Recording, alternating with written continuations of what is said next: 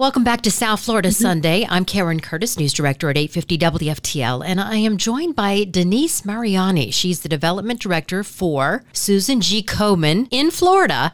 And here at the Hubbard Radio Cluster, we love helping to support the Race for the Cure and the Susan G. Komen Foundation. Thanks for joining us on South Florida Sunday. Well, thanks so much for having me. Well, I know because of COVID, you know, this is the 30th anniversary of the Race for the Cure in South Florida. It's coming up on January 30th. So, what can we expect this year Denise? So this year's event will be virtual, of course, because we don't want to bring so many people together. But what we're going to do is the morning of the event, so we're January 30th, which is pretty cool that the 30th anniversary yes. is on January 30th.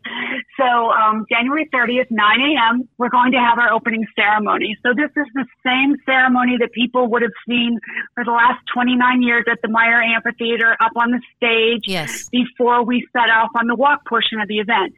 So we'll have, we'll honor our survivors, we'll honor our warriors in pink, our sponsors, our fundraisers. It's going to be broadcast virtually on our Facebook group, which if you're looking for it on Facebook in the groups, it's Komen, the letter S, and then Florida Race. So it's Komen S Florida Race on Facebook to get into that group. And then we're all just going to, after, at the end of that uplifting ceremony, we're all just going to go into our neighborhoods with our families or our teams, and we're going to socially distance and safely go out on our run or our walk. Yay. So you mm-hmm. mentioned the Warriors in Pink, and they were recently named. They're really uh, a big highlight of the event. Can you tell us a little bit about this group? Sure. We just had a meeting with the group, that group last night. We have eight ladies and one gentleman being honored this year. They're great ambassadors for us. They're going to be speaking for us in the community and letting people know how important it is um, to support breast cancer research and treatment and care. They really do represent a cross section of humanity because we've got women, men, diversity of race. Nice. Uh, you know, breast cancer just it can affect anybody, and when you look at their faces and, and all of them together, you can see it's it's a very wide variety. Yeah, it's not just women; men can get breast cancer too. And absolutely, what are you looking forward to most this year? I really want to see the pictures that people share with us on the Facebook group when they're out doing their race or their run, rather, or their walk. We did this same format for an event um, in Miami in October, and we got photos of people with their dogs, people with their kids. Yay. We had people uh, walking at the beach. We had one group that had a big pink golf cart oh. that was oh. decorated and it was leading them all like a parade. So I'm really excited to see what people do with this you know, in their own neighborhoods and with their own groups. It's actually almost a little bit more fun. I mean, because people across the country can participate. And how can listeners get involved? So to get involved, you would just go to komen.org forward slash race. You can form a team or join a team. And we do expect to have people from across, across the country. We did at the last event. We had people from North Carolina. We had people from Puerto Rico. So if people have uh, a relative or a friend in our area, but they don't live in our area, they can still go ahead and, and register and support them. Why is it more important this year than any other year for people to participate in the race for the cure? Well, as soon as this pandemic started, we started getting more and more phone calls for assistance because people immediately started losing their jobs and their health insurance. Yeah. So the cost of care for breast cancer is extremely high. I mean, it goes into the tens of thousands of dollars for people. And if you have no health insurance, that is even a bigger gap to fill. So we appreciate all of our supporters and the fact that they understand that this is a need year round and every year. But with the pandemic hitting, we've got more and more people who need our help. And at the same time, some of our donors have lost their jobs, so we've lost their we've lost their do- donation. Yes. Well, what's interesting yeah. is that when you do donate, it really does go to every single medical advancement in the fight against breast cancer. So even amid this pandemic, is that still continuing? It, it certainly is. Yes, we are focusing at Komen. Our research dollars are focusing on the most deadly forms of breast cancer. So, for example, metastatic breast cancer, which is you know people don't get cured from that right now. That there's no cure.